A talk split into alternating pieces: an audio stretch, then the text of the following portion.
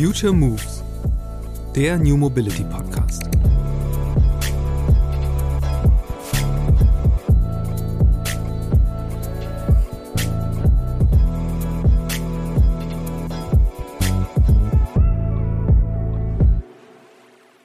Ein Privatwagen, der dann auch neu gekauft wird, hat eine durchschnittliche Haltedauer von neun Jahren aber dieses, dieser Firmenwagen und dieser Dienstwagen nur von drei bis vier Jahren. Und das heißt natürlich, alle Autos, die jetzt in 2023 hoffentlich E-Dienstwagen sind, die stehen ja dir, mir, unseren Freunden, Verwandten, Familie ähm, in drei, vier Jahren dann als Gebrauchtwagen zur Verfügung. Und das ist dann natürlich etwas, was ja auch passieren muss. Es ist ja auch ein, ein Umstieg, ein Wandel und ein, eine Transformation, ein Prozess. Das ist ja eigentlich, der muss jetzt auch wirklich eingeleitet werden oder stärker noch eingeleitet werden, damit es dann für uns alle in ein paar Jahren auch erschwinglich ist und einfach ist, um gut umzusteigen. Ganz ehrlich, die nicht enden wollende Debatte um eine Laufzeitverlängerung für den Verbrennungsmotor nervt mich. Bei aller Sympathie für die ergebnisoffene Weiterentwicklung vorhandener Technologie, ich glaube, das Ziel sollte keine klimaneutrale Mobilität sein, sondern am besten eine, die komplett CO2-frei ist. Darum lohnt es sich, über Dienstwagen zu sprechen. Denn zwei Drittel aller neu zugelassenen Fahrzeuge werden gewerblich genutzt. Bei vielen davon handelt es sich um Dienstwagen. Und bei der überwiegenden Mehrheit von diesen wiederum um klassische Benziner- oder Diesel-Pkw, Verbrenner also. Tatsächlich ist es sogar so, dass in absoluten Zahlen in Deutschland mehr reine E-Autos privat als gewerblich zugelassen werden. Und das, obwohl die aktuelle Dienstwagenregelung Elektroautos noch stärker subventioniert als klassische Verbrenner. Das ist ein Problem für die Antriebswende, denn Pkw, die heute als Dienstwagen zugelassen werden, kommen in drei oder vier Jahren auf den Gebrauchtwagenmarkt. Warum Dienstwagen meist Verbrenner sind und wie sich das ändern lässt, damit sie vom Bremsklotz zum Beschleuniger der Antriebswende werden, darüber habe ich mich mit Friederike Pieper von der NGO TNE unterhalten. Sie ist E-Auto-Expertin und kennt nicht nur jede Menge spannende Zahlen und Fakten zum Thema, sondern auch Beispiele aus dem europäischen Ausland, wie sich das Thema Dienstwagen klimafreundlicher regeln lässt. Viel Spaß!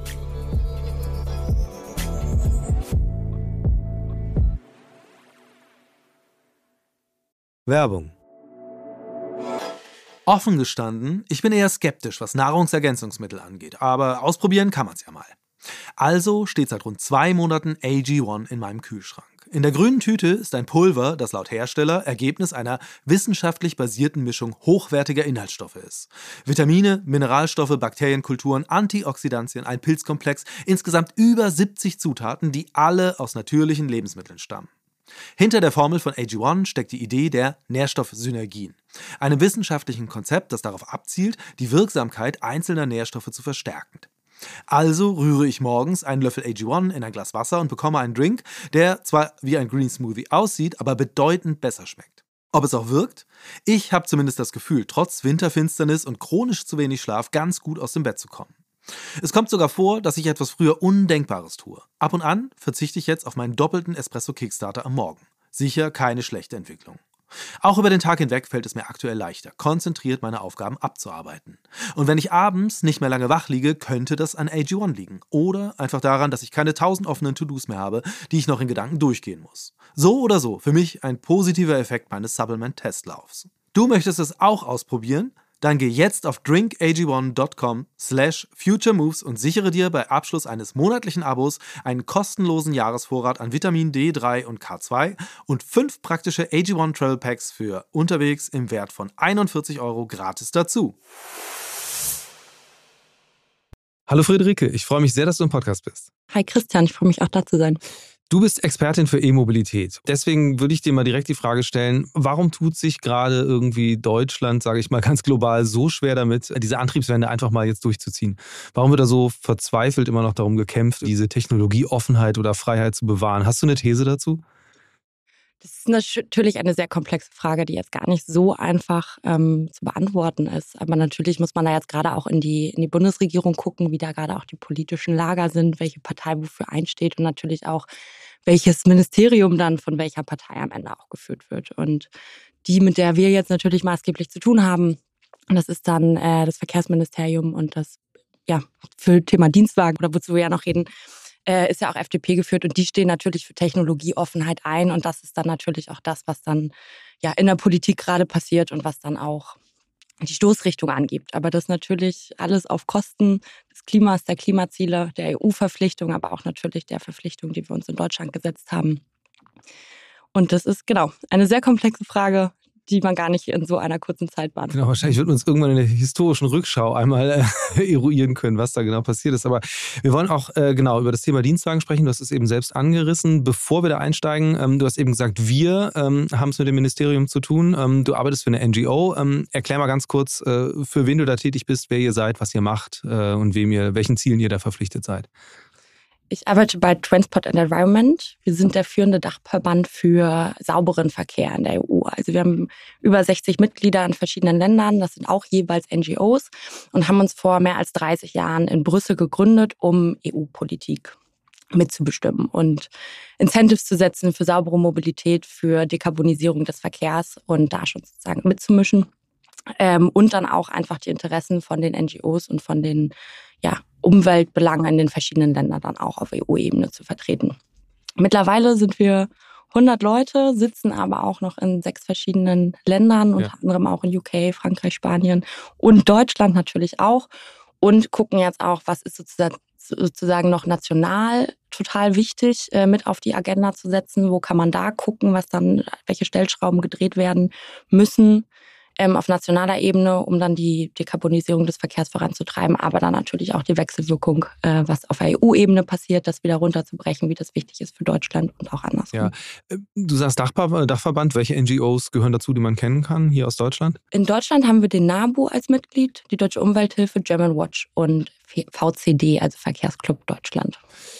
Gut, dann lass uns jetzt mal äh, zu den Dienstwagen kommen. Ähm, du sagst selbst, es geht um Dekarbonisierung von Verkehr. Das ist ja eben, da spielt natürlich naturgemäß das Auto gerade die mit Abstand größte Rolle, ähm, gerade auch was das inner, die innerdeutsche Perspektive angeht. Ähm, Fliegen ist natürlich auch noch ein Riesenthema, aber das klammern wir heute mal aus. Dienstwagen. Ähm, Steigen wir doch mal ganz grundsätzlich ein. Ähm, wie ist die Situation in Deutschland überhaupt? Also einmal für alle, die nicht wissen, wie dieses ominöse Dienstwagenprivileg, äh, was es damit auf sich hat, äh, erklär mir bitte mal das Prozedere dahinter und die Idee. Genau, da fange ich nochmal beim Ursprung an. Also was ist eigentlich überhaupt ein Dienstwagen? Ähm, also es gibt ja eine Unterscheidung zwischen Privatwagen, die von Privatpersonen gekauft und zugelassen werden, und zwischen Firmenwagen, die von gewerblichen ja, Institutionen erworben werden und zugelassen werden. Und die betiteln wir jetzt bei uns bei TNI als Firmenwagen allgemein. Und dann gibt es aber nochmal diesen klassischen Dienstwagen, wie man sich das auch so wirklich vorstellt, der auch ja, ähm, Leuten zur Verfügung steht, die damit dann auch privat durch die Gegend fahren. Ja. Und ich glaube, jeder von uns oder jede von uns kennt auch jemanden im Bekanntenkreis, der wahrscheinlich oder die wahrscheinlich so einen Firmenwagen hat, meistens der. Genau. Und dieser Dienstwagen, den ich dann auch privat nutzen kann und von meinem Arbeitgeber bekomme, den bekomme ich ja meistens auch nicht umsonst, sondern meistens ist es, dass ich dafür auf einen Teil meines Gehalts verzichte und dann als Incentive aber diesen Firmenwagen bekomme.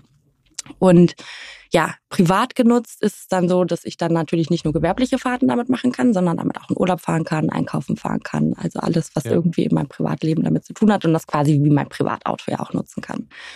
Und das Prinzip, was dann dahinter steht bei, bei Dienstwagen oder was ja auch äh, in den letzten Monaten und im letzten Jahr sehr sehr große Wellen geschlagen hat, auch in den Medien, so Stichwort Dienstwagenprivileg, ähm, dass es ja dann ein, ein Auto ist, was auch nur wenigen zur Verfügung steht und auch in dem Sinne ein Privileg ist, weil es einfach deutlich günstiger ist als ein Privatauto. Ja. Also wenn ich sozusagen ein... Wie, eine, wie viel ungefähr? Äh, das ist total unterschiedlich, kommt natürlich auch auf das Auto drauf an, ja. ob ich da ein kleineres oder ein größeres nehme. Aber das ist, geht natürlich auch mit, mit massiven Subventionen einfach einher, die dann sozusagen da auch passieren. Und eigentlich muss man sagen, so wie jetzt gerade das Thema Dienstwagen auch bespielt wird oder wie gerade auch die Dienstwagenbesteuerung ausgerichtet ist, worauf dann auch dieses Privileg oder dieses ja. Wort Privileg dann auch fußt.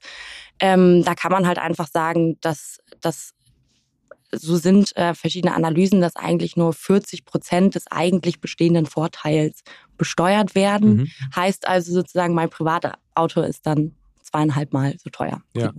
wie das Äquivalent, was ich dann aber als Firmenwagen zur Verfügung gestellt bekommen. Was dann ja auf jeden Fall schon eine sehr gute Erklärung ist für die Popularität, die das Modell nach wie vor genießt. Ähm, wie groß ist denn so die Flotte insgesamt? Also über wie viele Autos reden wir da eigentlich?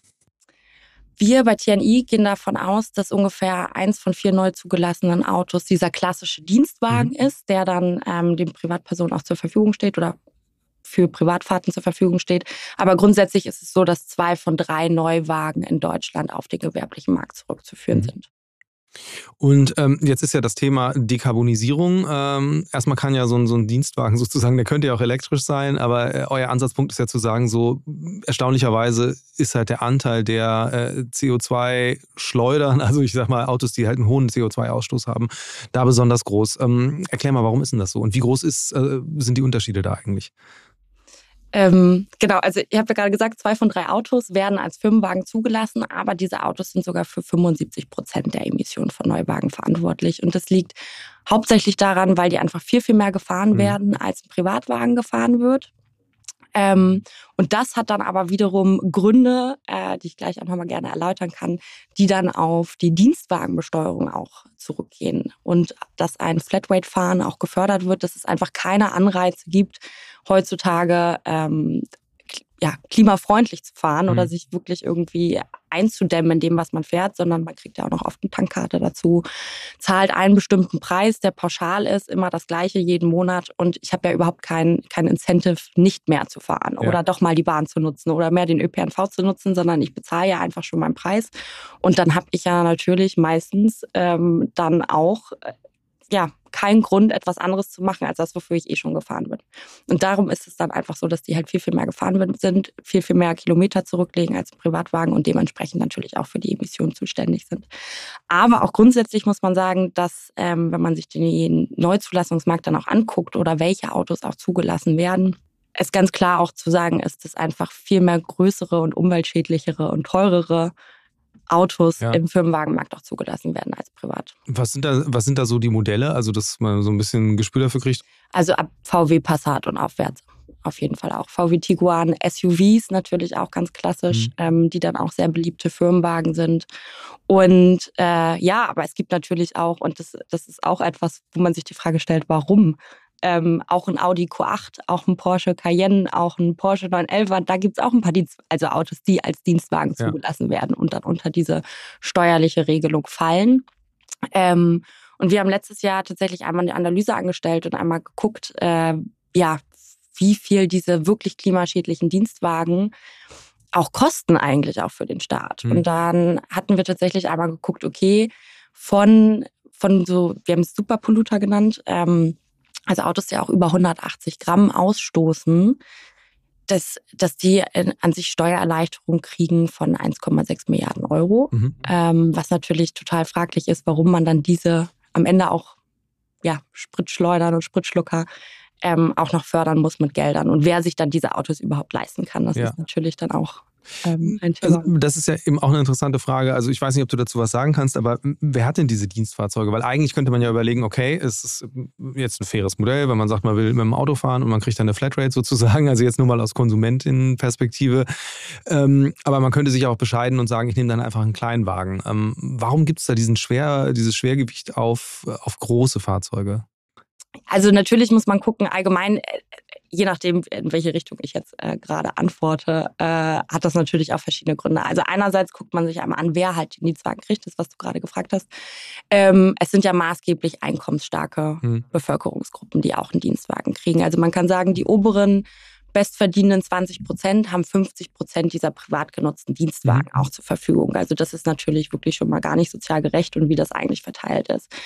Ähm, aber auch die oberen drei Prozent haben sogar auch 38 Prozent der wow, Dienstwagen. Okay. Da hatte die Agora Verkehrswende mal eine ganz gute Studie zugemacht und das alles wirklich aufgestellt. Und das ist natürlich, wenn man sich das anguckt, einfach auch eher fatal. keine also, Polofahrer. Also, nee, eher keine Polofahrer, äh, das natürlich nicht. Und ein anderes Thema ist, das kann ich gleich gerne noch mal sonst erläutern, auch wie, wie diese Steuerregelung da eigentlich im Hintergrund ist, dass in Deutschland einfach immer, es ist eine pauschale ein pauschaler Ansatz. Ja. Also es gibt keine, keine Lenkungswirkung in diesem Dienstwagensegment hin zu kleineren Fahrzeugen, zu leichteren Fahrzeugen, zu effizienteren Fahrzeugen, die auch nicht so viel verbrauchen, sondern es wird eigentlich für jedes Fahrzeug ein bestimmter Prozentsatz angesetzt als geldwerter Vorteil. Mhm. Da steige ich gleich schon rein. Ähm, und dann ist es eigentlich halt immer der pauschale, na nicht der gleiche Preis, der am Ende rauskommt, aber es gibt einfach dazwischen keine Differenzierung, ob ich ein Polo fahre und das Geld darauf angesetzt wird oder ob ich halt ein Audi Q8 fahre. Ja, okay. Und äh, ja, also drösel das Modell gerne mal auf, also dass man es wirklich versteht, weil ich glaube, das ist total wichtig, weil äh, es ist ja so, ihr habt ja nicht nur festgestellt, was da irgendwie der Status quo ist sozusagen, sondern konkrete Ideen, wie man das verändern kann, vor allen Dingen dann eben auch mit Blick auf äh, andere Länder in Europa, die auch Dienstwagenregelungen haben, die aber eben alle ein bisschen anders ausgestaltet sind. Deswegen glaube ich, wäre es im ersten Schritt gut, einmal zu verstehen, wie diese, wie diese ganze Subvention am Ende ähm, genau funktioniert eigentlich. Und wer, wer tatsächlich da welche Vorteile dran hatte. Weil es sind ja eben am Ende nicht nur die, äh, die KonsumentInnen, die da ähm, sozusagen Geld sparen, sondern auch andere Beteiligte. Also Problem Dienstwagen, Dienstwagenprivileg, Dienstwagenbesteuerung, worüber wir eigentlich reden und was eigentlich da auch diese Ansatzpunkte sind ist ja tatsächlich, wie gesagt, ich kriege ein Auto von meinem Arbeitgeber bereitgestellt, äh, anstelle eines bestimmten Betrags von einem Lohn, auf den ich dann verzichte. Aber es ist natürlich, wie gesagt, nicht kostenlos, sondern äh, ich muss dann diese Sachleistung, die ich bekomme von meinem Arbeitgeber ähm, oder auch geldwerter Vorteil genannt, trotzdem versteuern lassen. Ja. Denn ich kriege ja etwas, was, was ja wertig ist, was ich mir ansonsten in meinem privaten Leben zu, legen müsste, wofür ich ja dann auch Geld bezahle. Also ja. ansonsten würde ich mir ein privates Auto kaufen, das kostet mich auch Geld. Jetzt gibt es mir der Arbeitgeber, heißt, muss ich natürlich auch was für bezahlen. Und die Dienstwagenbesteuerung ähm, ist dann so, äh, dass es zwei Methoden gibt. Entweder es gibt die Fahrtenbuchmethode, die führe ich jetzt gar nicht so aus, aber das heißt dann eigentlich von dem Firmenwagen, den ich bekomme, setze ich dann nur als diese Sachleistung oder als diesen Geldwertvorteil an, wirklich die private Fahrleistung, die ich dann auch hatte. Also wenn ich meinen, diesen Firmenwagen nur zu 10 Prozent ja. privat nutze, dann setze ich auch nur das an und das ist dann mein geldwerter Vorteil, den ich habe, den ich dann versteuern lassen muss. Okay. Das Wichtige ist aber, und womit dann auch dieser Dienstwagenprivileg einhergeht und auch die Definition des Dienstwagenprivilegs, ist die sogenannte 1%-Regelung. Mhm. Das ist am Ende nichts anderes, als dass es heißt, dass dieser Wert, den ich sozusagen bekomme, damit angesetzt wird, dass es sozusagen ein Prozent vom Bruttolistenpreis des Autos ist pro Monat, den ich dann auf mein ja. Gehalt aufschlage. Also ich kaufe mein Auto für, 500, äh, für 50.000 Euro. Dann ist sozusagen ein Prozent davon sind 500 Euro im Monat. Und das muss ich dann als, als Arbeitnehmerin und als Dienstwagenfahrende auf mein Gehalt aufschlagen, auf ja. den Bruttolohn. Und dann wird das ähm, versteuert am Ende mit meiner Lohnabrechnung. Und deswegen ist auch diese ganze Dienstwagenbesteuerung im Einkommenssteuersatz geregelt. Mhm. Also es ist gar keine andere alleinstehende ja, Besteuerung, sondern es ist wirklich so ein Teil der Einkommenssteuer.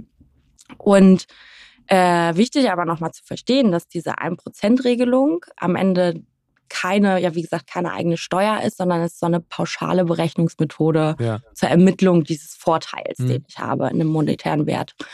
Und ja, wichtig dabei ist halt zu sagen, dass, wie gesagt, es ist es ist ja dann ein, ein Wert, wo dann ermittelt wird, okay, mein dieses 50.000 Euro Auto, was ich dann bekomme, was ja meistens auch noch ein Neuwagen ist, ja. ähm, das kostet dann, wie, wie gesagt, 500 Euro geldwerter Vorteil, dann nochmal versteuert sind vielleicht 300 Euro im Monat. Mhm. Und oft kriegt man ja auch noch eine Tankkarte dazu. Der Arbeitgeber zahlt die ganzen Wartungskosten, die Reparaturkosten und so weiter und so fort. Also als diese 1%-Regelung angesetzt wurde, hieß es wirklich, dass davon ausgegangen wird, dass mit diesem Wert äh, ein Firmenwagen steuerrechtlich einem Privatwagen gleichgestellt mhm. sind, es genau die gleichen Kosten sind und alles eigentlich fair zugeht. Aber es ist am Ende in der Praxis oft dann tatsächlich doch nicht so. Ja. Weil natürlich die Kosten, die ich dann für einen Privatwagen hätte, ja viel, viel höher sind, wenn ich das alles noch selbst bezahlen Genau, müsste. ist ja auch so ein altes Thema, dass Leute da gar nicht unbedingt so die Kostentransparenz für sich selbst herstellen. Ähm, aber klar, natürlich die ganzen Faktoren, die du nennst, also insbesondere dann, wenn jetzt noch Tankkarten dazukommen, ist natürlich ein immenser Mehrwert. Genau. Und dann, ähm, ja, daraus resultieren dann am Ende aber auch schon diese ganzen, die ganzen Probleme, die jetzt gerade auch damit einhergehen oder mit der Dienstwagenthematik einhergehen. Äh, dass man halt sagen muss, so wie es jetzt gerade ausgestaltet ist, die Regelung, sie ist nicht sozialverträglich. Es ist auch eine klimaschädliche Subvention, weil, mhm. wie gesagt, es fördert viel Fahren. Es gibt keine Lenkungswirkung hin zu kleineren Fahrzeugen, zu klimafreundlichen Fahrzeugen. Ähm, auch der E E-Auto-Uptake, äh, also der Hochlauf der E-Mobilität, hinkt da im Firmenwagenmarkt noch stark hinterher. Und am Ende ist das einfach etwas, was dann auch unseren Klimazielen äh, im Wege steht ja. und das tatsächlich auffällt. Gibt es denn da gar keine Unterscheidung, die gemacht wird, jetzt zumindest hin zu ähm, Plug-in-Fahrzeugen oder gar Elektrofahrzeugen, die stärker ähm, noch die Leute stärker zu incentivieren? Die gibt's. Die ist aber nicht so gut ausgestaltet oder sie entfaltet keine Lenkungswirkung. Also mhm. das muss man so ganz klar sagen. Also Plug-in-Hybride zahlen tatsächlich nur die Hälfte vom Verbrenner. Für die wird dann 0,5 Prozent angesetzt im Monat. Ja. Und bei E-Autos ist es sogar nur, bei reinen E-Autos sogar nur 0,25 Prozent. Und jetzt kann man ja denken, hey, das ist ja super, das Eigentlich wirkt ja, ja. dann schon. Eigentlich sollte es ja keine man, Frage sein, für welches Fahrzeug man sich dann entscheidet, oder? Ja, genau. Aber am Ende, wenn man das halt einfach mal alles runterbricht, was dann da sozusagen noch dranhängt. Und wie gesagt, es ist ja, noch sind E-Autos ja auch oft teurer mhm. als ein, vergleichsweise als ein Verbrennermodell. Das heißt natürlich, dass dann am Ende dieser, dieser Geldwertvorteil ähm, dann oft dann trotzdem vergleichsweise manchmal noch ein bisschen höher ist oder die Lücke auf jeden Fall nicht so groß ist zum Verbrenner, wie man ja. manchmal denkt. Und dann, wenn das ja nochmal versteuert wird, dann schrumpft ja die Lücke auch einfach nochmal. Und dann ist es natürlich, hat man dann vielleicht 80 Euro im Monat Preisvorteil, aber das reicht dann vielen trotzdem nicht, weil es gibt natürlich auch noch viele Vorurteile bei der E-Mobilität und wo dann auch viele Verbrennerfans auch sagen, ich steige doch dann nicht für diese 80 Euro auf ein E-Auto. Ja. Das muss man dann natürlich auch so sagen. Und ja, Thema Plug-in-Hybride, weil du das gerade angesprochen hast, das ist natürlich dann auch nochmal ja, eine wirkliche Fehlkalkulation der Bundesregierung, was dann auch angesetzt wurde, weil sie werden einfach pauschal wie gesagt, zahlen sie nur mhm. die Hälfte vom Verbrenner, aber am Ende des Tages habe ich keine Nachweispflicht als Dienstwagenfahrende, da auch wirklich diesen, diese, wie oft dieses elektrische Fahren. Tatsächlich, ja. Wir hören auch immer wieder, ja, Stories und Beispiele irgendwie von Bekannten und aus der Industrie und und und, wo es wirklich heißt, also das Ladekabel ist dann am Ende, wenn der Dienstwagen abgegeben wird, liegt es immer noch verpackt im Kofferraum. Mhm. Ähm, und auch das ICCT hatte letztes Jahr ähm, zusammen mit Fraunhofer eine ganz gute Studie nochmal gemacht und nochmal analysiert, wie viel fahren Plug-in-Hybride eigentlich ja. wirklich. Und privat waren es dann schon 50 Prozent elektrische Fahrleistung, aber gewerblich 15 Prozent. Später würde ich gerne nochmal auf das Thema kommen, welche, welche Möglichkeiten eigentlich Unternehmen selbst haben, äh, weil es ist, sie sind ja jetzt erstmal nicht gezwungen dazu, einfach die Tankkarte da reinzulegen ins Handschuhfach. Also da gibt es ja wahrscheinlich auch smartere Möglichkeiten. Ähm, aber lass uns erstmal so ein bisschen vielleicht äh, gucken, wo wird es denn anders gemacht? Wo wird es denn in Europa vielleicht besser gemacht oder möglicherweise auch schlechter? Also weil ihr habt ja diese, diese pan europäische Perspektive und ähm, daraus lässt sich ja einiges lernen, äh, wie man vielleicht wirklich dieses, diese Subventionen cleverer einsetzen könnte mit Blick auf einfach eine Dekarbonisierung. Also schlechter geht es natürlich auch äh, in, in anderen Ländern in Europa. Aber es geht halt auch deutlich besser. Und wie gesagt, wir als TNI, die ja auch in verschiedenen Ländern auch sitzen und dann haben wir auch jeweils da natürlich E-Mobilität-Experten sitzen, die sich dann auch mit diesen ganzen Fragen beschäftigen. Ähm, dadurch wissen wir dann auch, dass es einfach wirklich Länder gibt, die auch Vorreiter sind. Mhm. Und eigentlich Thema Dienstwagenbesteuerung, da ist einfach wirklich das, das beste Beispiel das Vereinigte Königreich. Mhm. Die haben das so gemacht, dass äh, bei Dienstwagen mit jedem fünften Gramm CO2, was das Auto mehr ausstößt, sich auch dieser Prozentsatz zur Ermittlung des Geldwertenvorteils sozusagen erhöht. Und ja. da sieht man dann einfach, es gibt A, eine Lenkungswirkung hin zu kleineren Autos, zu klimafreundlicheren Autos, zu günstigeren Autos ähm, und die auch einfach weniger ausstoßen. Ja. Und dadurch ist dann natürlich auch das, was ich dann monatlich versteuern lassen muss, viel, viel geringer. Ähm, und dann ist es schon so, dass ein VW Tiguan stößt ungefähr 160 Gramm den Kilometer aus.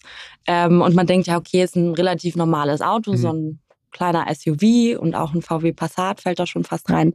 Die zahlen dann monatlich 3% ja. an Dienstwagenbesteuerung, was bei uns pauschal ja immer nur ein ist. Egal, ob ich jetzt ein VW Polo fahre oder ja, und äh, wie äußert sich das dann in so, so einem Flottenausstoß? Also gibt es dazu auch eine Zahl, dass man wirklich sagen kann, okay, das, das, das scheint dazu beizutragen, dass man halt signifikant weniger äh, Gesamtausstoß hat? Zum Ausstoß kann ich das, habe ich die Zahl gerade nicht parat, kann ich dir jetzt gar nicht so beantworten. Aber was, ähm, was man da auf jeden Fall sieht, dass es jetzt schon Lenkungswirkungen entfaltet hat, mehr E-Autos tatsächlich mhm. auch nachzufragen. Und da ist es jetzt tatsächlich schon so, dass man sagen kann, ein Drittel der Neuzulassungen äh, als Dienstwagen sind jetzt schon voll elektrifiziert. Aber guckt man dann auf Deutschland, sind wir nur bei 14 Prozent. Ja. Und ähm, wie ist denn das? Also ich meine, ihr seid ja als, als NGO, äh, die nah an der Politik sitzt, ja auch äh, im Austausch mit, ähm, mit Menschen, die dort tätig sind. Was kriegt ihr denn da so gespiegelt? Also wie groß sind denn die Chancen, dass da überhaupt mal ein bisschen Bewegung reinkommt?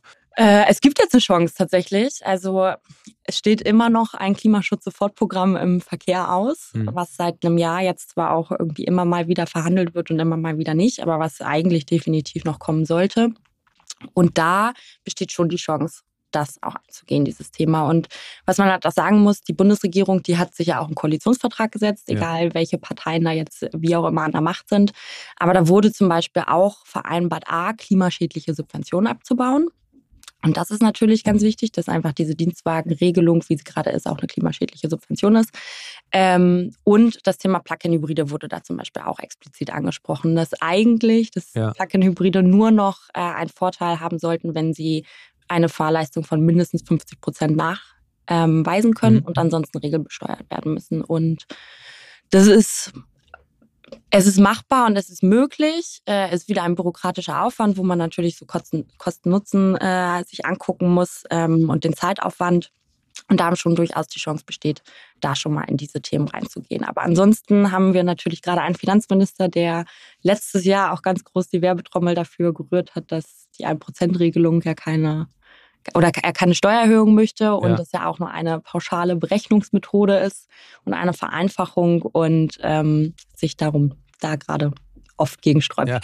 Ich finde es ja trotzdem interessant. Also in einem Bericht habe ich auch die Formulierung gelesen, dass das halt eine low-hanging fruit ist, äh, wirklich das Thema anzugehen. Ähm, aber es passiert halt relativ wenig. Äh, das ist ja schon erstaunlich. Ähm, du sagst jetzt, also wenn ich dich richtig verstehe, einfach der, der Druck, dass da einfach Klimaprogramme jetzt mal aufgelegt werden müssen, weil einfach die Ziele ja äh, relativ fatal verfehlt werden, gerade im Verkehrssektor, könnte dazu beitragen, dass sich da die Dinge verändern. Ähm, was wäre denn ein Modell? Also habt ihr ein konkretes Modell, wo ihr sagen würdet, so könnte man das ausgestalten, dass das in, in Deutschland sozialverträglich funktioniert? Also auf der einen Seite muss natürlich die, diese Steuergleichheit dann auch wirklich zwischen Privatwagen und ähm, Dienstwagen dann auch wieder gegeben sein als die 1%-Regelung ausgestaltet wurde, wurde halt angenommen, ne? dass mhm. es, wie gesagt, Steuerneutralität herrscht.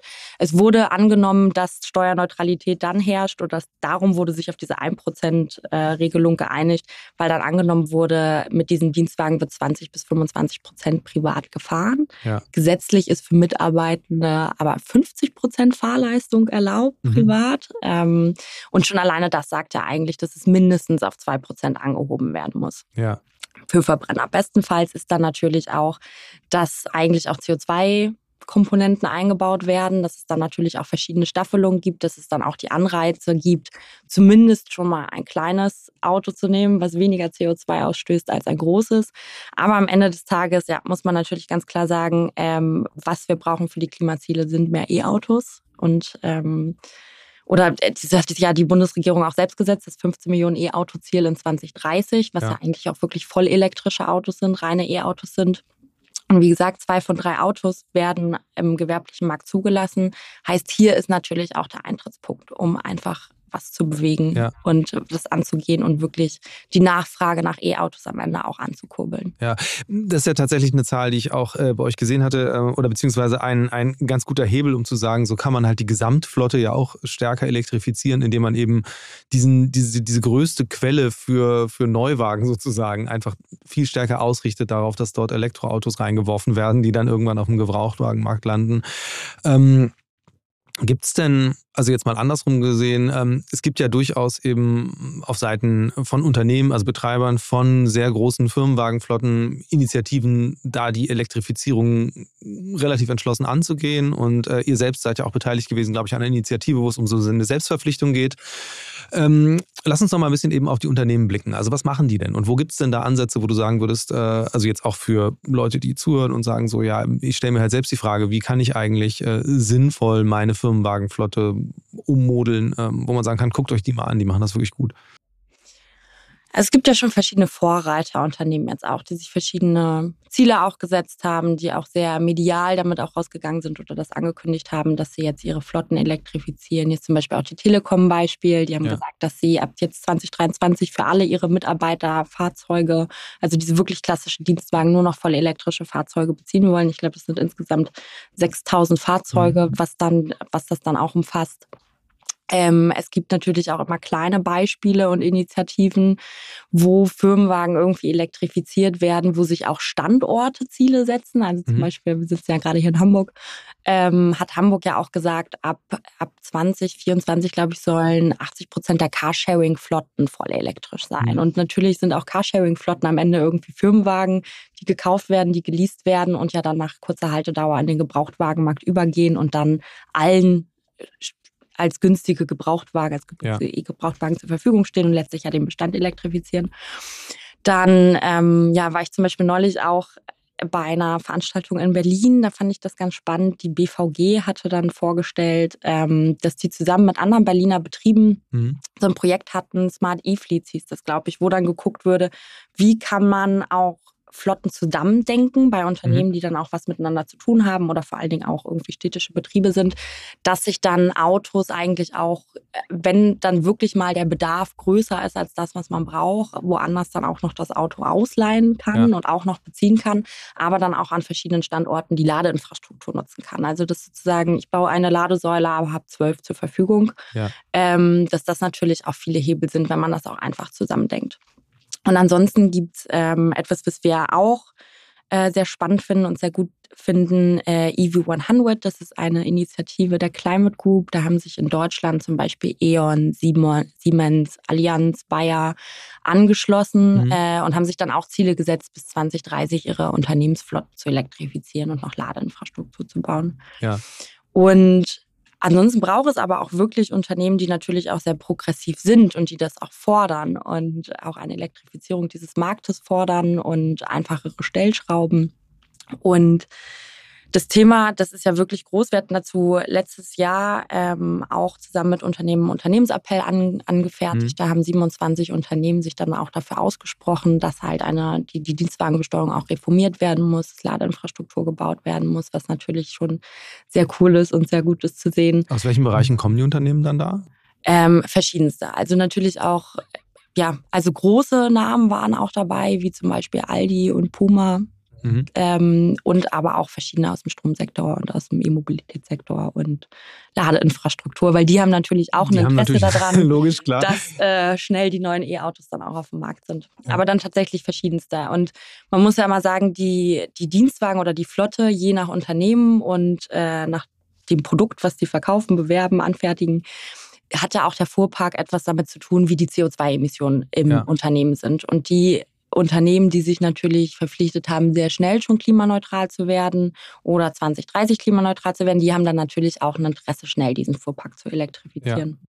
Siehst du eigentlich auch jetzt von Seiten der Autohersteller da so, ein, so, eine gewisse Sympathie für solche Entwicklungen? Also, weil ich meine, das ist ja gerade so ein Phänomen, das man beobachten kann, dass ähm, gewisse Teile der Politik äh, noch gar nicht so stark an die E-Mobilität glauben, wie das in der Industrie ja schon ähm, in einigen, bei einigen der Player zumindest der Fall ist. Also gibt es da auch Rückmeldungen, die ihr mal so kriegt äh, von Seiten der Industrie? Das ist eigentlich total gut, was ihr da macht, weil das bringt auch unsere Strategie voran. Also es ist auf jeden Fall langfristig gesehen, dass es natürlich auch diesen Absatzmarkt für die, für die Autoindustrie ja. schafft. Ne? Also die haben sich ja auch selbst verpflichtende Ziele gesetzt. Die gehen ja zum Teil auch über die Flottengrenzwerte, die jetzt gerade ja noch auf dem Tisch liegen in ja. der EU.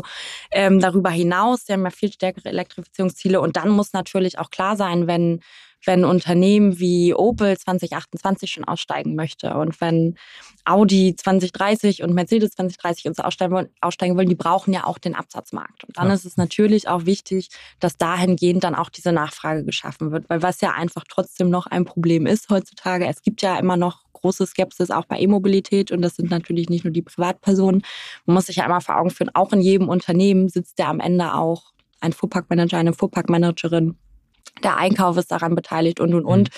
Die ja dann natürlich irgendwie abwägen, will man das, will man das nicht, aber am Ende ja auch Privatpersonen mit eigenen Meinungen sind und was wir manchmal sonst schon äh, auch gehört haben, dass ähm, genau man sich dann halt immer vor Augen führen muss, dass da auch Verbrennerfans manchmal noch sitzen, ne? Ja. dass es dann natürlich geguckt werden muss, wie kriegt man auch die am Ende überzeugt, die noch nicht so progressiv sind, die noch nicht in die Richtung denken oder halt einfach allgemein nicht an E-Mobilität glauben und die müssen ja aber dann auch mitmachen und dafür dann natürlich ähm, ja, diesen Markt anzukurbeln, dass dann da auch einfach die Nachfrage besteht, weg von Verbrennern hin zu mehr E-Autos. Das ist dann natürlich ganz wichtig. Ja, hm, du hast vorhin selbst gesagt, es ist ja auch eine soziale Komponente oder ein soziales Ungleichgewicht, das in dieser ganzen Dienstwagenregelung drinsteckt. Ähm, vielleicht können wir das nochmal ein bisschen betrachten. Wie, wie lässt sich das denn eigentlich lösen? Wie lässt sich dafür mehr Gerechtigkeit sorgen?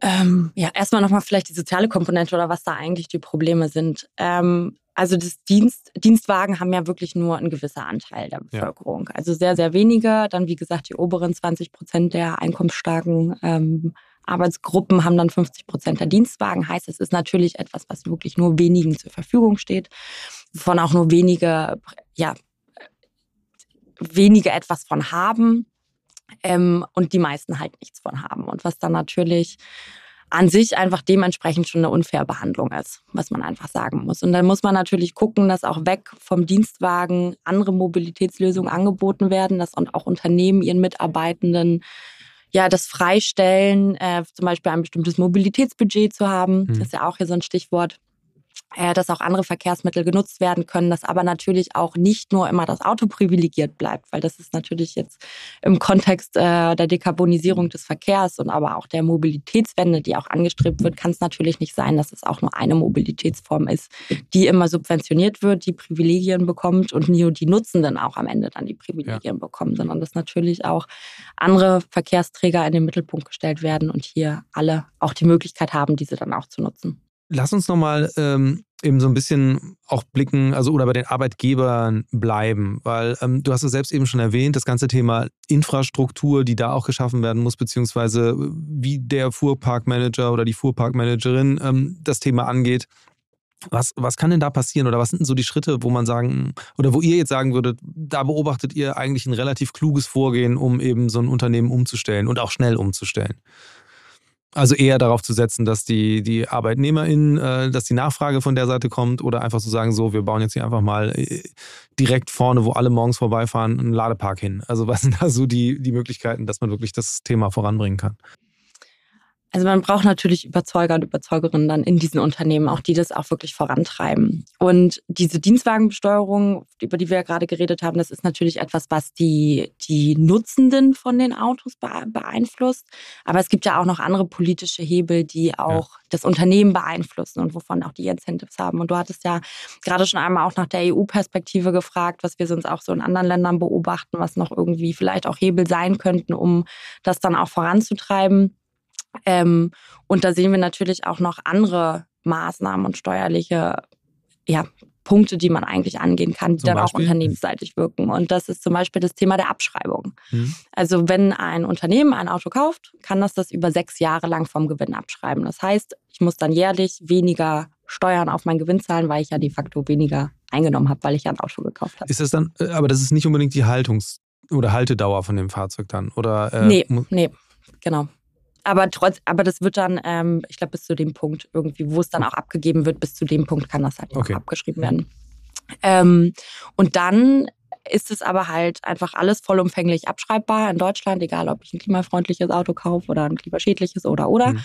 Und wenn wir zum Beispiel in andere Länder auch gucken, die haben das viel schlauer gemacht. Also zum Beispiel ist Belgien jetzt hier auch Vorreiter, die haben jetzt Abschreibungsgrenzen eingeführt, beziehungsweise sagen jetzt gerade schrittweise bis 2026 wird die Möglichkeit abgebaut, diese Fahrzeugkosten abzuschreiben. Und mhm. 2026 dürfen dann auch nur noch E-Autos abgeschrieben werden mhm. vom Gewinn. Verbrenner können natürlich gekauft werden, aber die tauchen dann halt nicht mehr in der Bilanz auf. Das ist dann Pech Kosten für die einfach. sozusagen. Ja. Ähm, genau, und das setzt natürlich dann auch wieder Anreize, zu sagen, okay, ich kaufe ein klimafreundliches Produkt statt ähm, das klimaschädliche Produkt. Und am Ende es ist ja trotzdem ein Auto, was fährt, plus dass man dann natürlich noch mehr die, die Lenkungswirkung hin hat zu etwas klimafreundlichem. Und auch in Frankreich, die haben auch äh, Grenzen eingeführt, je nachdem, wie hoch der CO2-Ausstoß ist vom Auto, darf ich dann eine bestimmte Summe abschreiben als Unternehmen was ja auch eine Maßnahme ist. In Deutschland wurden jetzt hingegen wieder Superabschreibungen diskutiert. Mhm. Das wäre dann, äh, dass man dann schon im ersten Jahr 50 Prozent der Fahrkost Fahrzeugkosten abschreiben kann. Das ist dann natürlich wieder am Ende auch eine Subventionierung, Klar. die dann stattfindet. Aber andere Länder, muss man halt sagen, die setzen halt viel, viel stärker auch auf dieses Konzept ähm, klimafreundliches Fahren unterbinden ähm, oder dann nach dem Polluter Pays Principle, also so Verursacherprinzip, die, die viele Emissionen emittieren, die sollen dann eigentlich auch die bezahlen und die ja. Klimakosten sozusagen dann auch tragen. Das sieht man natürlich, aber auch Ladeinfrastruktur ist, das hattest du ja gerade auch gesagt, ist natürlich auch ein ganz, ganz wichtiger Punkt, dass da auch ganz viel passieren muss. Gibt es natürlich auch gesetzliche Verordnungen, die dann je nachdem äh, Ladeinfrastruktur vor allen Dingen bei neuen Gebäuden äh, vorschreiben oder auch wenn große Renovierungen vorgenommen werden. Aber das sind natürlich alles Punkte, die angegangen werden muss. Und wo wir aus der Industrie, je nachdem, mit wem man auch redet, mhm. ähm, dann aber auch hören, also die einen sagen, ist ja gar kein Problem und die anderen haben total große Hürden, dieses Thema überhaupt anzufangen, weil man gar nicht weiß, wo man dann ja ansetzen soll, um dieses Prinzip eigentlich so runterzubrechen, wie das dann alles stattfinden kann, was man alles braucht, wie die Genehmigungsverfahren sind und und und. Und was es dann einfach braucht, ist hier noch viel, viel mehr den Austausch auch, ja. natürlich auch zwischen den Unternehmen, dass man auch voneinander lernt ja, ich wollte gerade fragen, woran, woran, liegen da so diese Unterschiede? Weil das ist ja tatsächlich, äh, kann man ja gerade beim Thema E-Mobilität äh, gut beobachten, dass es nach wie vor wirklich zwei Lager gibt. Die einen, die sagen, nee, easy, machen wir jetzt einfach. Und die anderen, die irgendwie glauben, nee, dann brechen die Stromnetze zusammen und meine Außendienstler kommen nicht mehr irgendwie zu ihren Kundinnen und Kunden.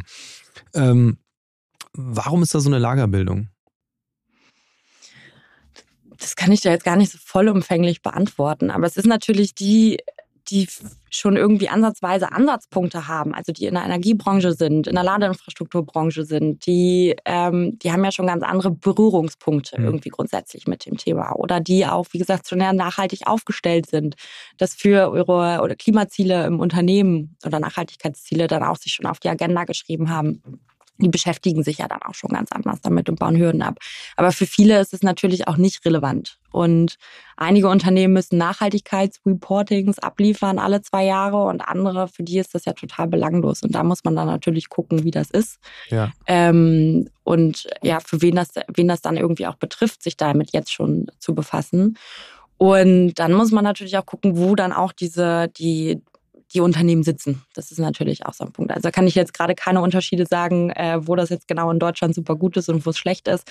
Aber natürlich ist es de facto so, dass da, wo es vielleicht dünn besiedeltere Räume sind, auch mehr Vorurteile natürlich mhm. noch herrschen und dann natürlich, wenn längere Wege zurückgelegt werden müssen, dass dann auch die Hoffnung da ist, dass dann das öffentliche Ladenetz dann auch mal fürs Zwischenladen ja. irgendwo sorgen kann, wenn man gerade nicht am Unternehmensstandort ja. ist. Das ist ja, glaube ich, eh immer so ein, ein, eine Sache, die man überall beobachten kann. Äh, diese Vorbehalte lassen sich eigentlich am besten dadurch auflösen, dass Leute das mal ausprobieren. Also sprich, wenn irgendwelche Peer-Unternehmen äh, vorleben, nee, geht prima, dass dann der Mittelständler nebenan sich überlegt, naja, dann machen wir das auch oder so.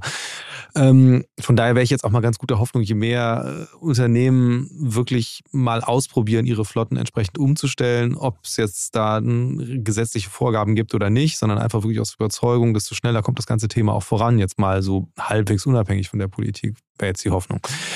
Ähm, ich würde gerne noch auf einen Punkt kommen, und zwar, ihr habt euch ja auch ähm, mit dem Thema Leasing beschäftigt, beziehungsweise äh, festgestellt, dass es da so eine komische Unwucht gibt ähm, beim Thema Elektroautos. Vielleicht kannst du einmal erklären, äh, was da eure Analyse ist.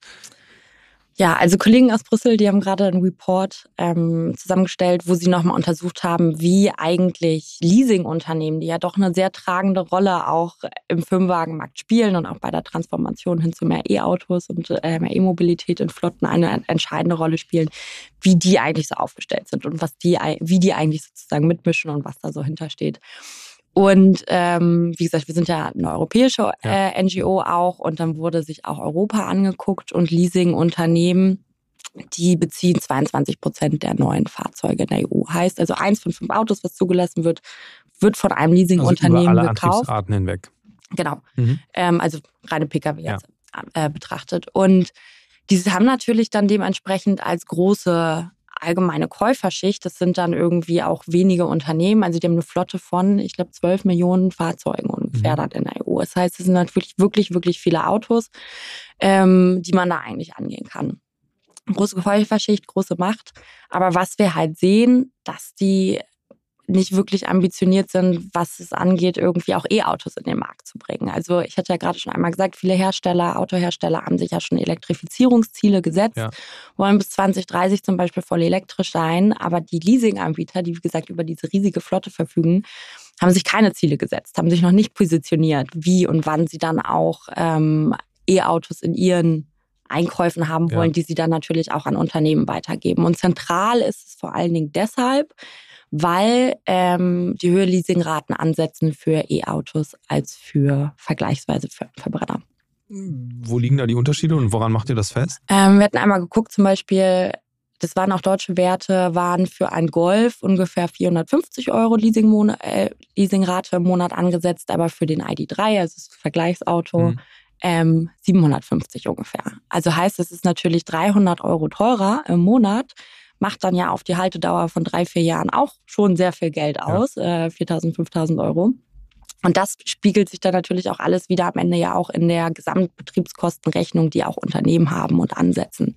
Weil wenn dieses E-Auto ja erstmal viel, viel teurer ist, was ich dann lease, dann habe ich ja natürlich gleich so einen, so einen Bremser auch als Unternehmen. Ja. Und das fußt aber alles am Ende auch darauf, dass die noch eine sehr konservative Haltung haben, noch sehr vorsichtig waren oder auch eher veraltete Haltung haben von vor fünf Jahren, dass sie davon ausgehen, oh, E-Autos, die haben noch schlechte Batteriewerte, die will mhm. keiner mehr kaufen, wenn die schon mal gefahren sind und und und. Ähm, so ist es aber gar nicht. Also, dass die quasi einfach einen theoretischen höheren Wertverlust einpreisen in diese Leasingraten. Genau, genau, mhm. genau. Und dann halt denken, sie können das sozusagen ja nicht mehr gut veräußern, ja. ähm, aber der Verbrenner hingegen, den können sie ja noch gut veräußern. Und darum sind dann auch am Ende einfach diese Leasingraten geringer oder beziehungsweise ja. höher bei E-Autos. Ähm, und was wir aber nochmal untersucht haben, wie jetzt die Wiederverkaufswerte auch waren. Und da haben wir halt gesehen, die sind für E-Autos auch gestiegen in den letzten Jahren. Die sind jetzt eigentlich sehr auf dem gleichen Niveau wie auch beim Verbrennern und mhm. darum diese, diese Leasingraten, die dann auch angesetzt werden, einfach total falsch sind. Und am Ende äh, auch die Leasingunternehmen damit auch Profit gemacht haben, muss man vielleicht auch so sagen, ja. ähm, mit den konservativen Meinungen und dass es sich jetzt halt einfach ändern muss. Also wenn, wenn auch Kunden E-Autos nachfragen, aber dann natürlich einfach so einen Blocker kriegen aufgrund dieser unrealistischen ja. und unfairen Preise, die ihnen dann angeboten werden, dann ist das natürlich total fatal. Wobei das wäre ja dann wahrscheinlich eher an, an, an deren Kunden, also Unternehmen, äh, die dann diese Leasingfahrzeuge abnehmen, dass die sagen, so Moment, das könnt ihr aber nicht machen mit uns. Oder äh, wer hat da, wer, wer muss da die Initiative dann ergreifen, um diese Preise zu korrigieren sozusagen? Also in allererster Linie müssen sich jetzt genau erstmal auch eigentlich Leasingunternehmen auch Elektrifizierungsziele setzen, auch eingestehen, dass sie da auch Big Player in diesem Markt sind, dass sie ja. eigentlich auch eine Rolle und eine Verantwortung haben um die Klimaziele zu erreichen. Also darum geht es ja ganz am ja. Ende auch. Oder dreht sich auch diese ganze Diskussion auch vom Firmenwagenmarkt. Ähm, schnell mehr E-Mobilität auf die Straße zu bringen und dann auch Vorreiter zu sein. Und dann, genau, natürlich den Kunden dann auch faire Preise anzubieten und nicht noch deren Hochlauf in der Flotte ja. zu behindern. Seid ihr, seid ihr mit solchen Leasing-Anbietern auch im Austausch tatsächlich? Also, weil ich sehe ja immer so bei dem anderen, man kann das ja auch immer als Möglichkeit sehen, äh, gerade in einem Feld, wo noch nicht so viel passiert, sich als Pionier zu positionieren. Ich meine, das machen ja eben äh, gewisse Unternehmen, du hast selbst die Telekom genannt, die das ja die Karte sehr offensiv spielen, was ja auch einfach für ein Unternehmen inzwischen ganz gut aussieht, wenn man sagt, wir sind da progressiv. Ist es, gibt es da im, im, Feld Leasing auch äh, ein Unternehmen, das da so ein bisschen in die Richtung geht? Ich meine, zumal es ja einfach traditionell eine sehr enge Verbandlung auch mit der Autoindustrie gibt. Also die sind ja im Grunde, äh, sind ja sehr eng mit denen verknüpft und eigentlich wäre es naheliegend, äh, diese Ziele, die ein OEM sich gibt, da auch äh, runter zu deklinieren. Also es gab auf jeden Fall Reaktionen von, ja. vom Leasing-Sektor auf den Report. Erstmal so, äh, naja, beziehungsweise auch nichts, wo sie uns jetzt wirklich widersprochen haben. Mhm, okay. ähm, also es gab Reaktionen, aber jetzt nichts, was wo es jetzt unsere Annahmen irgendwie widerlegt wurden, was ja eigentlich dann schon irgendwie eine Bestätigung ist. Ja. Ähm, aber klar, da guckt man natürlich jetzt auch, wie man die irgendwie auch mit auf ihre Seite ziehen kann und auch mit sagen kann, da muss mehr passieren. Ich bin gespannt. Ich glaube, wir werden das gut verfolgen können, inwieweit euch das gelingt. Ähm, ganz zum Schluss würde ich gerne zu einer Rubrik noch kommen in diesem Podcast. Und zwar ist es der Mix der Woche. Ähm, da geht es darum, dass ich mit meinen GästInnen darüber spreche, wie sie selbst sich im Alltag fortbewegen. Vorhin doch schon selbst erzählt, du bist mit dem Zug gekommen gestern, äh, mit leidiger Verspätung, was leider immer noch sehr stark verbunden ist damit, sich hoffentlich auch mal ändert. Aber wie bist du im Alltag unterwegs? Zu Fuß und mit der Straßenbahn oder auch der mhm. Tram, wie sie in Berlin heißt. Also ich habe äh, das große Glück, äh, mit einer Stadt zu wohnen im Prenzlauer Berg, was ja dann auch an sich einfach alles super angebunden äh, ist. Das Büro ist auch gleich ums Eck fußläufig. Äh, also alles sehr, sehr angenehm. Und tatsächlich, genau, am liebsten fahre ich eigentlich mit der Tram. Ich finde, das ist sehr entschleunigend, sehr angenehm. Ja. Man muss da nicht noch äh, groß hin und her rennen und irgendwelche Treppen und irgendwie umsteigen und und und. Genau, also am liebsten mit der Tram und im Fernverkehr natürlich mit der Bahn. Und ähm, dein Thema ist das E-Auto. Ähm, wie, wie wichtig ist das Auto für dich? Ich hatte lange auch ein Auto und tatsächlich auch in Berlin. Es wurde dann abgeschafft also ich glaube, es stand noch mehr rum, als die Statistiken sagen, dass mhm. ein Auto rumsteht. Es wurde wirklich nur genutzt, um äh, die Familien zu besuchen in verschiedenen ja. Teilen von Deutschland. Und dann brauchte es TÜV, es war zu teuer, dann musste es weg. Und seitdem muss ich sagen, fühle ich mich sehr frei, ähm, weil man ja dann auch einfach dann doch weniger Sorgen hat, äh, ja. sich auch irgendwie darum zu kümmern und es einfach ganz klar ist, dass man dann die Bahn nimmt und auch gar nicht lange überlegt, nimmt man das oder das.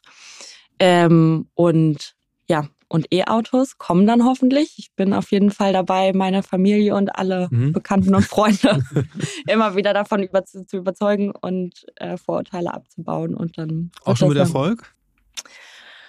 Ja, ja, doch, tatsächlich. Äh, also meine Schwiegermutter, die hat äh, ein kleinen Fiat 500e geleast. Mhm. Okay. Tatsächlich auch. Aber uh, wie da die Leasingraten sind, das müsste ich dann nochmal nachfragen. Ja, wäre auch mal spannend. Ähm, wie bist du überhaupt auf das Thema Auto gekommen dann? Also wenn du selbst so ein, schon, schon ähm, eigentlich als sehr urban lebender Mensch gar nicht so den engen Bezug hast zum Auto, außer eben, wenn man mal raus muss. Ähm, was ist so die Genese? Ähm, also ich habe Geografie studiert, mhm. hatte da nachher den Fokus tatsächlich so auf Politik, Wirtschaft gelegt, kam dann auf das Thema Ressourcen, Rohstoffe Umweltstandards, Sozialstandards, was alles in diesen Lieferketten eingehalten werden muss. Thema Blockchain fand ich mhm. auch super interessant. Und so war dann irgendwie der Weg in die Autoindustrie okay. und in die Verkehrspolitik und dann sitzt man da und kümmert sich jetzt um E-Mobilität. Aber hoffentlich mit Erfolg und an alle, die es hören, hoffentlich äh, werden dann auch jetzt die E-Autos als Dienstwagen bezogen.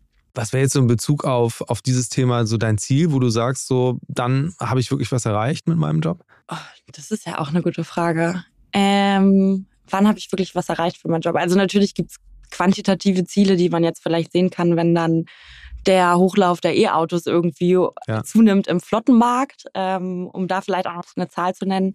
Ähm, schon eins von vier Privatautos war letztes Jahr voll elektrisch, die neu mhm. zugelassen wurden, aber nur jeder siebte Firmenwagen war dann voll elektrisch. Also das natürlich ganz klare Zahl. Es wurden auch in absoluten Zahlen mehr Privatautos voll elektrisch zugelassen als, ähm, als, als Firmenwagen. Oh, krass. Ja. Trotz nochmal dieser mhm. Zahl, zwei Drittel der Zulassung sind eigentlich ähm, Firmenwagen und trotzdem hinkt dieser Markt so hinterher. Also das natürlich, wenn da einfach viel, viel mehr passiert auf der beruflichen Seite, auf der privaten Seite, wenn ähm, Familie, Freunde immer weniger nachfragen und mit skeptischen ähm, Argumenten kommen gegenüber der E-Mobilität und dann auch wirklich anfangen, das auch als Chance zu sehen und als Vorreiter zu sehen. Aber tatsächlich die Zahlen, die du nennst, äh, die zeugen ja schon davon, dass das Bewusstsein im Privaten ja äh, gar nicht so gering zu sein scheint. Also dass Leute, die wirklich sagen, okay, ich, ich brauche ein Auto, also ich leiste mir das sogar privat, was ja dann zumindest für viele Leute eben auch das höhere Investment ist, dann zu sagen, ich setze dann auf eine Technologie, die halt eben emissionsfrei ist. Genau. Und da dann vielleicht deswegen auch nochmal diese Bedeutung oder für das Thema und warum wir auch bei TNI dafür einstehen, für diese Elektrifizierung dieses so wichtigen Marktes, weil man sich halt immer nochmal vor Augen führen muss, ein Privatwagen, der dann auch neu gekauft wird, der hat eine durchschnittliche Haltedauer von neun Jahren. Mhm. Aber dieses, dieser Firmenwagen und dieser Dienstwagen nur von drei bis vier Jahren. Und das heißt natürlich, alle Autos, die jetzt in 2023 hoffentlich E-Dienstwagen sind, die stehen ja dir, mir, unseren Freunden, Verwandten, Familie ähm, in drei, vier Jahren dann als Gebrauchtwagen zur Verfügung. Ja. Und das ist dann natürlich etwas, was ja auch passieren muss. Es ist ja auch ein, ein Umstieg, ein Wandel und ein, eine Transformation, ein Prozess. Das ist ja eigentlich, der muss jetzt auch wirklich eingeleitet werden oder stärker noch eingeleitet werden, damit es dann für uns alle in ein paar Jahren auch erschwinglich ist und einfach ist und gut umzusteigen. Denn letztes Jahr, wie jetzt auch bei der, beim Ukraine-Krieg, als die Spritpreise so explodiert sind, man hat ja gesehen, am Ende ist es dann irgendwie wir als, als normale Bürger und Bürgerinnen, die dann die Kosten tragen, die ja. trotzdem noch mobil sein müssen, die ja auch zum Teil einfach noch wirklich auf individuelle Mobilität angewiesen sind, je nachdem, wo man wohnt. Ähm, und hier dann natürlich kostengünstig Alternativen anbieten zu können und zwar auch noch klimafreundliche. Da müssen wir halt heute ansetzen, wo einfach die Stellschrauben sind. Und darum ist halt dieses Thema Firmenwagen, Elektrifizierung einfach von so großer Bedeutung, ja. wo halt viel, viel mehr passieren muss. Allerletzte Frage, einfach nur, weil du dich ja so intensiv beschäftigst mit äh, dem Thema Dienstwagen und am Ende ja auch der Mentalität der Menschen sozusagen, die mit dem Thema verbunden sind. Wie, wie groß schätzt du das eigentlich ein, dass überhaupt so die, die insgesamt die Zahl der, der Dienstwagen zurückgehen könnte, weil Menschen sagen, nee, ich will auch äh, auf welcher Ebene auch immer ohne Auto zurechtkommen. Also gibt es die Möglichkeit, äh, oder andersrum ist die These vielleicht falsch zu sagen, wir werden 50 Prozent mehr Verkehr haben und brauchen neue Autobahnen, sondern kann es wirklich gelingen, eben nicht nur eine Antriebswende anzustoßen, sondern wirklich eine Mobilitätswende? Ich glaube, es kann schon gelingen. Also ich glaube, man muss halt immer sich auf Augen führen, wie gesagt, man kann nicht mit dem Finger schnippen und erwarten, dass das irgendwie alles morgen so ist. Und alles ist halt ja auch, wie gesagt, ein längerer Prozess, aber es muss halt angegangen werden. Und ähm, VertreterInnen auch der Mobilitätsbudget Bubble, äh, die, da bin ich, also habe ich gerade Zahlen im Kopf, dass sie sagen, ich glaube schon 20 Prozent der Dienstwagennutzenden würden umsteigen, mhm. äh, auch gerne auf andere Mobilitätsformen und sind gar nicht auf diesen Dienstwagen angewiesen. Also das ist ja schon ein gutes Zeichen. Und dann muss natürlich aber allgemein einfach noch viel, viel mehr passieren und im Autoland Deutschland viel, viel mehr passieren, dass es natürlich nicht immer nur das Auto ist, was so angepriesen wird. Und ich weiß nicht, ähm, also meiner Generation war das auf jeden Fall auch noch so, also ich bin jetzt nicht so alt, vor zwölf Jahren war das noch so, als die Leute 18 wurden, da gab es auch für viele dann Auto und das war ja. natürlich noch cool und schön und super und man war mobil und ich glaube, das ist auch immer noch ähm, in vielen Regionen mit Sicherheit so und das ist ja auch immer noch ein Statussymbol und darum muss da einfach viel, viel mehr passieren, dass auch ja, dieses große deutsche Auto nicht mehr das ist, was eigentlich alle wollen. Und da hängen viele Arbeitsplätze dran, das ist auch ein langer Prozess und da muss man ja. wirklich gucken, dass das auch alles sozial gerecht irgendwie vorangeht. Aber definitiv brauchen wir auch andere Mobilitätsformen und Deutschland Takt 2070 ist, naja, vielleicht ein bisschen zu spät. Ja, es ist sehr weit weg vom Fingerschnipp. Also ich glaube auch Tempo, Tempo kann der ganzen Sache sehr dienlich sein. Und ich glaube auch tatsächlich eben darauf hinzuweisen, wo konkrete Optimierungen möglich sind, ist essentiell, um einfach das Denken anzustoßen, vielleicht Prozesse mal zu beschleunigen. Und gerade, gerade wenn man sich in so einem so Feld bewegt, wo offensichtlich jetzt die Politik, sage ich jetzt mal in so halben Anführungszeichen, weniger agil ist, als es im Zweifel Privatunternehmen oder sogar Privatpersonen sind. Von daher ähm, vielen Dank für die Zahlen, Fakten, Einsichten. Ähm, und ja, danke, dass du da warst. Danke, dass ich da sein durfte. Future Moves, ein Podcast von OMR und Hamburg Messe und Kongress.